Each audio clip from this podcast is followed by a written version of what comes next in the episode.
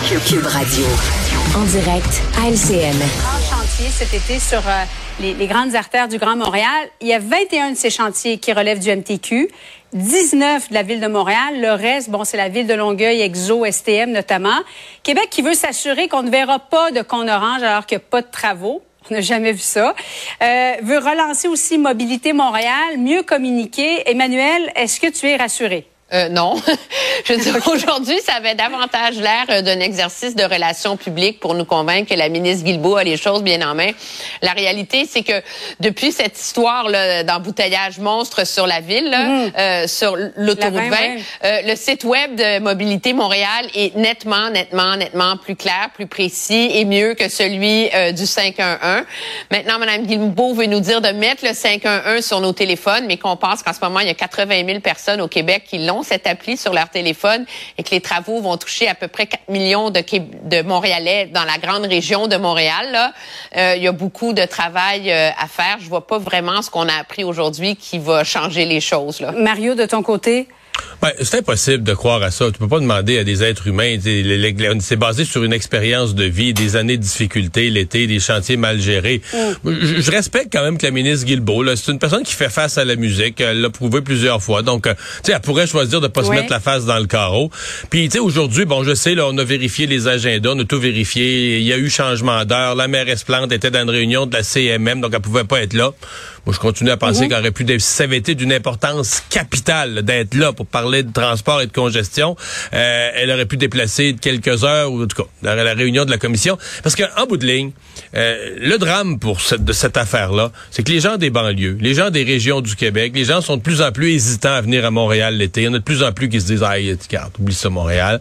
Et c'est la mairesse, pour les restaurateurs, pour les festivals, pour les, les, grandes activités, les gens de Montréal qui veulent vendre des billets, qui veulent avoir des clients, c'est la mairesse de Montréal mhm. qui a le devoir de dire aux gens de la BTB, là, ben, tu sais, parce qu'elle parle juste de vélo, elle parle juste, tu sais, elle, faudrait qu'elle puisse dire, la mairesse, aux gens de la BTB, mettez trois enfants sur le siège en arrière du SUV, puis venez nous voir. on va être content d'avoir votre SUV dans notre ville. c'est pas vrai que je suis une obsédée du vélo, puis j'en fais une maladie du vélo, puis je mets tout l'argent des vélos, puis je fais toutes les annonces sur le vélo. les gens doivent entendre la mairesse de Montréal dire ça, là. Euh, mais en même temps, on parle de la mairesse de Montréal, Pierre Fitzgibbon, euh, c'est le ministre responsable de la métropole. Est-ce qu'Emmanuel, il aurait dû être présent aujourd'hui? À un moment donné, on va pas inviter tout le monde qui a un lien de près ou de loin là, pour faire des conférences de presse pour nous donner la, la liste des, des chantiers. Là. Je pense que le, le je, je, sais qu'en termes de relations publiques, là, M. Fitzgibbon devrait être là, le premier, là, en train de nous parler des cônes oranges. Là. À un moment donné, il y en a trop. Il y a une réalité, elle est incommensurable. Il y en a trop des chantiers. Pourquoi il y en a trop des chantiers? Parce qu'on a laissé nos infrastructures se détériorer pendant trop longtemps et elles arrivent toutes en fin de vie en même temps. Ça, tu peux pas, tu peux pas changer cette réalité-là. Là. Et c'est malheureusement la réalité à laquelle la pauvre ville de Montréal est confrontée en ce moment. Mais c'est additionné une autre réalité quand même. C'est additionné à la réalité qu'on se fout de l'automobilisme.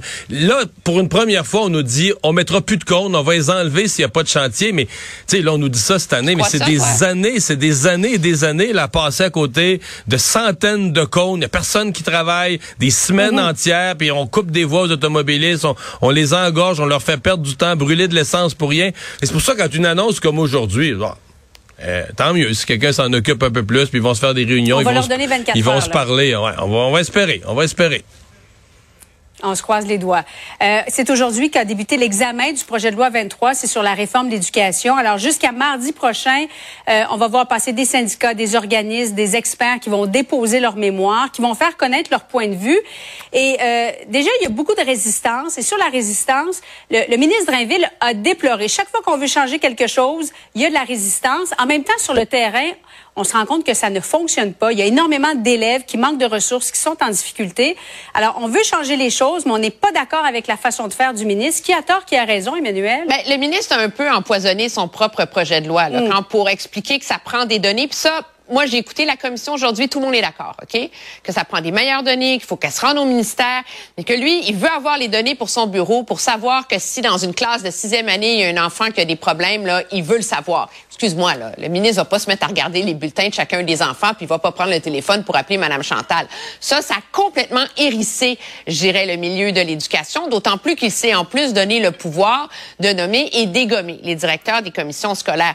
Ce qu'on entend et ce que réclame le milieu de l'éducation, beaucoup, c'est qu'on aille au bout de l'idée de la réforme Roberge, qui était supposée décentraliser, donner plus de pouvoir aux écoles parce que c'est eux qui connaissent leur réalité, leurs élèves, plus de flexibilité budgétaire. Et donc, c'est comme si ce qu'on est venu dire au ministre Drainville aujourd'hui, c'est oui les données, oui, l'Institut national d'excellence en éducation pour vraiment savoir c'est quoi les meilleures méthodes pour aider les élèves en mhm. difficulté en particulier.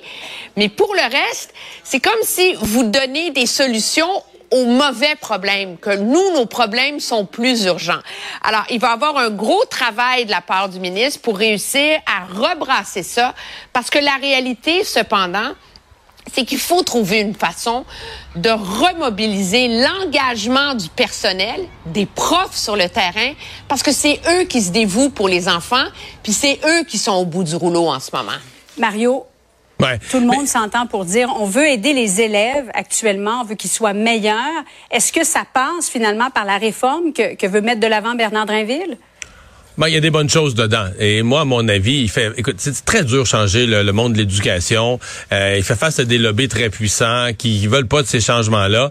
Et il, il les a nourris un peu. Il a fait des erreurs politique, pas nécessairement des erreurs sur le fondamental de l'éducation, mais il a fait des erreurs politiques, qu'on pense à sa comparaison salaire des députés, salaire des profs. Donc il a il a donné de la matière euh, aux opposants.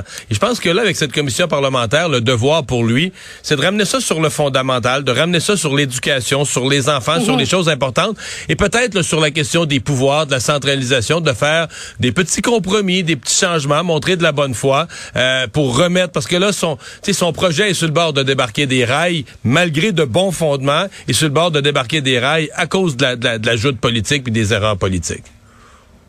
Québec qui dépose un projet de loi qui fait quasi l'unanimité ou euh, c'est pas l'unanimité contre l'obsolescence programmée.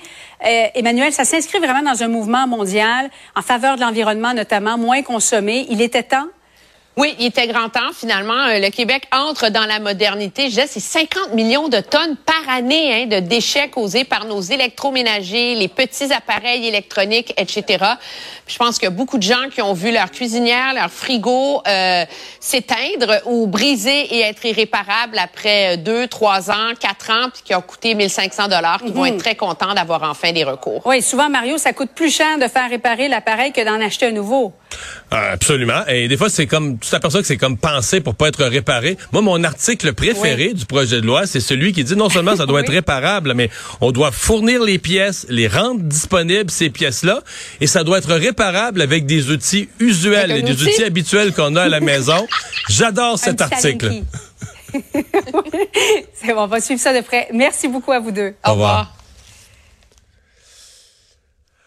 Ah voilà, c'est ce qui complète notre émission de ce 1er juin. Euh, oui, le mois de juin arrive et on est vraiment, on se sent vraiment comme en été. Euh, grosse euh, chaleur, des records battus. C'était une des histoires de cette journée. Merci d'avoir été des nôtres. Rendez-vous demain 15h30.